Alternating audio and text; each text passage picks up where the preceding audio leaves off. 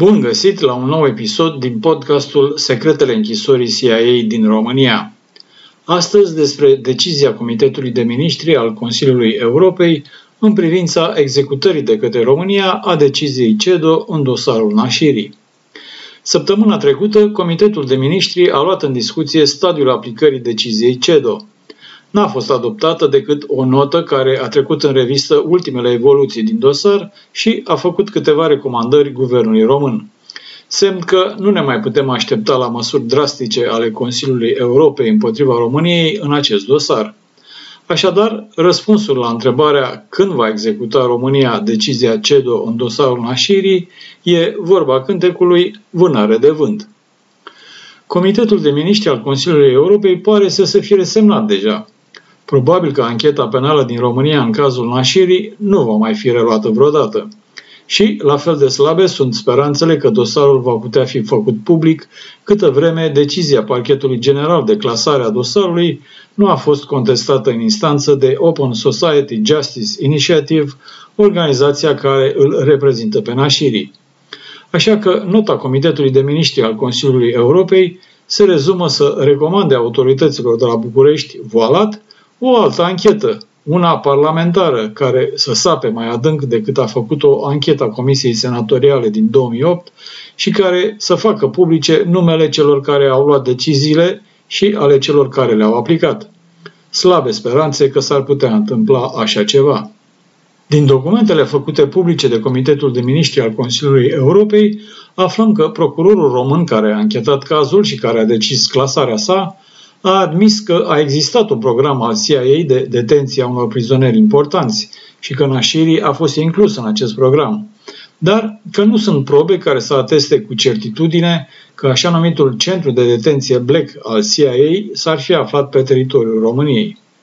Ciudat este că procurorul de caz a admis în rezoluția de clasare a dosarului Nashiri că unele concluzii ale CEDO par a fi confirmate de declarațiile martorilor date în dosarul de la parchetul general – E vorba în principal de declarațiile date de fostul consilier prezidențial din acea perioadă, Ioan Talpeș.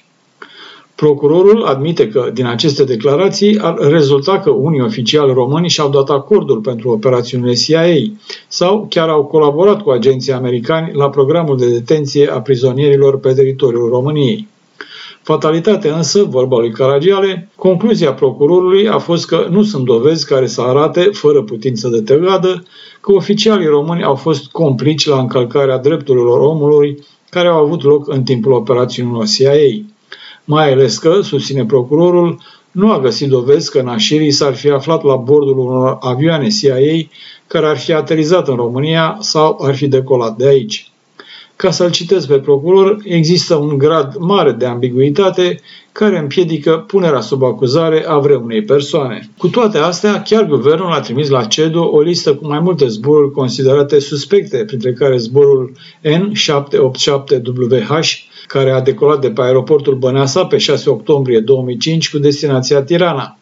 Cu acest avion, Nashiri, împreună cu KSM, a fost transferat în Lituania via Albania. Acest zbor e de altfel confirmat de raportul Parlamentului lituanian din 19 ianuarie 2010 pe baza unor documente oficiale ale Companiei Naționale de Aviație din Vilnius. În raportul Senatului României din 2008 este confirmat și zborul N85VM din 12 aprilie 2004, care a aterizat pe aeroportul Băneasa. Acesta era avionul cu care a fost adus la București Nașirii. Cum a ajuns CEDU la concluzia că Nașiri a fost transferat la bordul acestor avioane? Simplu. Urmărind localizarea deținuților CIA din raportul Senatului American din 2014, unde pentru fiecare deținut era trecută locația, secretizată desigur, cu nume de cod pentru fiecare închisoare. Comitetul Ministrilor al Consiliului Europei nu e mulțumit că procurorul român nu a urmărit toate pistele posibile în anchetă, dar și de faptul că opinia publică nu a fost informată despre rezultatele anchetei. Și nici de faptul că, deși a fost adoptată legea care elimină prescrierea în cazul torturii, legea e aplicabilă doar pentru viitor și, deci, nu și pentru dosarul nașirii. CEDU așteaptă ca autoritățile române să urmeze exemplul celor lituaniene care au modificat legea pentru că ancheta în cazul Abuz Baidah din Lituania, un caz similar cu cel al lui Nashiri, să poată continua. Spuneam că sunt slabe speranțe ca ancheta în România în dosarul Nashiri să poată fi reluată. Ar exista totuși o mică portiță. Ancheta poate fi reluată dacă apar indicii noi. Această posibilitate ar putea exista în cazul în care Curtea Supremă a Statelor Unite va permite unor cetățeni americani să depună mărturie în procese în fața unor tribunale internaționale sau din străinătate. În luna octombrie vor începe audierile în fața curții într-un proces în care avocatul unui deținut, care a fost și el anchetat în programul special al CIA, Abu Zubaydah, a cerut audierea ca martori în procesul din Polonia al clientului său, un proces similar cu cel al lui Al Nashiri din România, a doi cetățeni americani, John Mitchell și Bruce Jessen, cei doi sunt autorii faimoaselor tehnici speciale de interogare folosite de CIA în anchetarea așa numiților deținuți importanți, lideri Al-Qaeda sau implicați în pregătirea unor atentate teroriste. Pe baza declarațiilor anterioare ale lui Mitchell și Jensen, Mitchell a publicat chiar și o carte despre tehnicile sale de interogare, Avocatul lui Abu Zubaydah a susținut în fața unui curs de apel din Washington că cei doi ar avea informații despre ce s-a petrecut la închisoarea CIA din Polonia și despre oficialii polonezi implicați în operațiune. Iar aceste informații ar putea fi folosite în ancheta procurorilor polonezi pentru a stabili dacă legea a fost încălcată. Apropo, și în Polonia, ancheta a fost parțial suspendată, dar ar putea fi reluată în funcție de decizia justiției americane avocatului Abu Zubaydah, a cerut documente despre închisoarea CIA din Polonia, identitatea oficialilor polonezi implicați și tehnicile de interogare folosite asupra clientului lui. CIA a susținut că publicarea oficială a informațiilor ar pune în pericol siguranța națională. Chiar dacă aceste informații au apărut în presă, confirmarea de către autoritățile americane a locațiilor centrelor de detenție și a identității partenerilor străini care au cooperat la programul CIA ar pune în pericol colaborarea pe viitor cu aceștia în lupta împotriva terorismului. Curtea de apel districtuală din Washington a considerat că a admite că a existat un centru de detenție CIA în Polonia nu ar pune în pericol siguranța națională, din moment ce însă Șcedo a admis, dincolo de orice dubiu, existența ei, lucru confirmat de însuși președintele polonez de la acea vreme. La fel și în privința tehnicilor de interogare folosite asupra lui Abu Zubaydah, devenite deja publice prin raportul Senatului American din 2014. În privința identității oficialilor polonezi implicați în operațiune, ca și a altor detalii despre închisoare, instanța americană a decis însă că acestea rămân secrete de stat. Însă cum Mitchell și Jessen nu sunt persoane oficiale care reprezintă guvernul american, depozițiile lor în fața unor tribunale străine nu ar însemna că Statele Unite au confirmat sau negat informațiile furnizate de cei doi.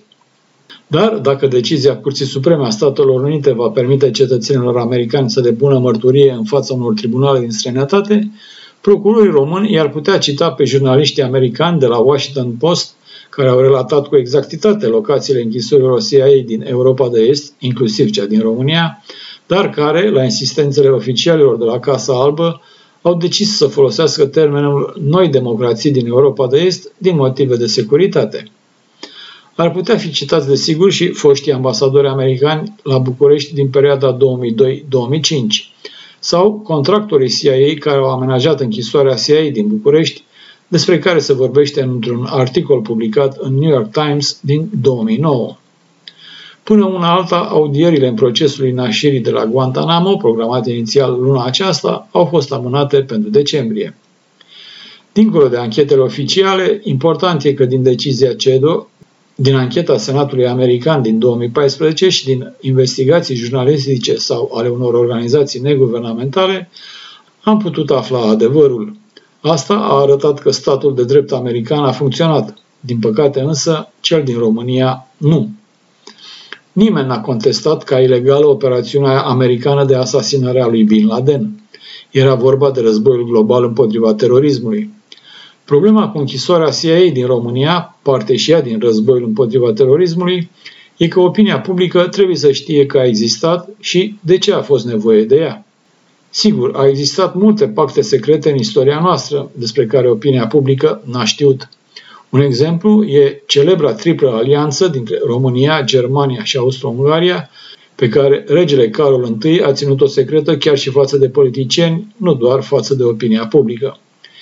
Cei care au semnat înțelegerea secretă cu americanii trebuie să le explice românilor că a fost nevoie de unele eforturi ca să intrăm în NATO, iar unul dintre aceste eforturi a fost acest pact secret.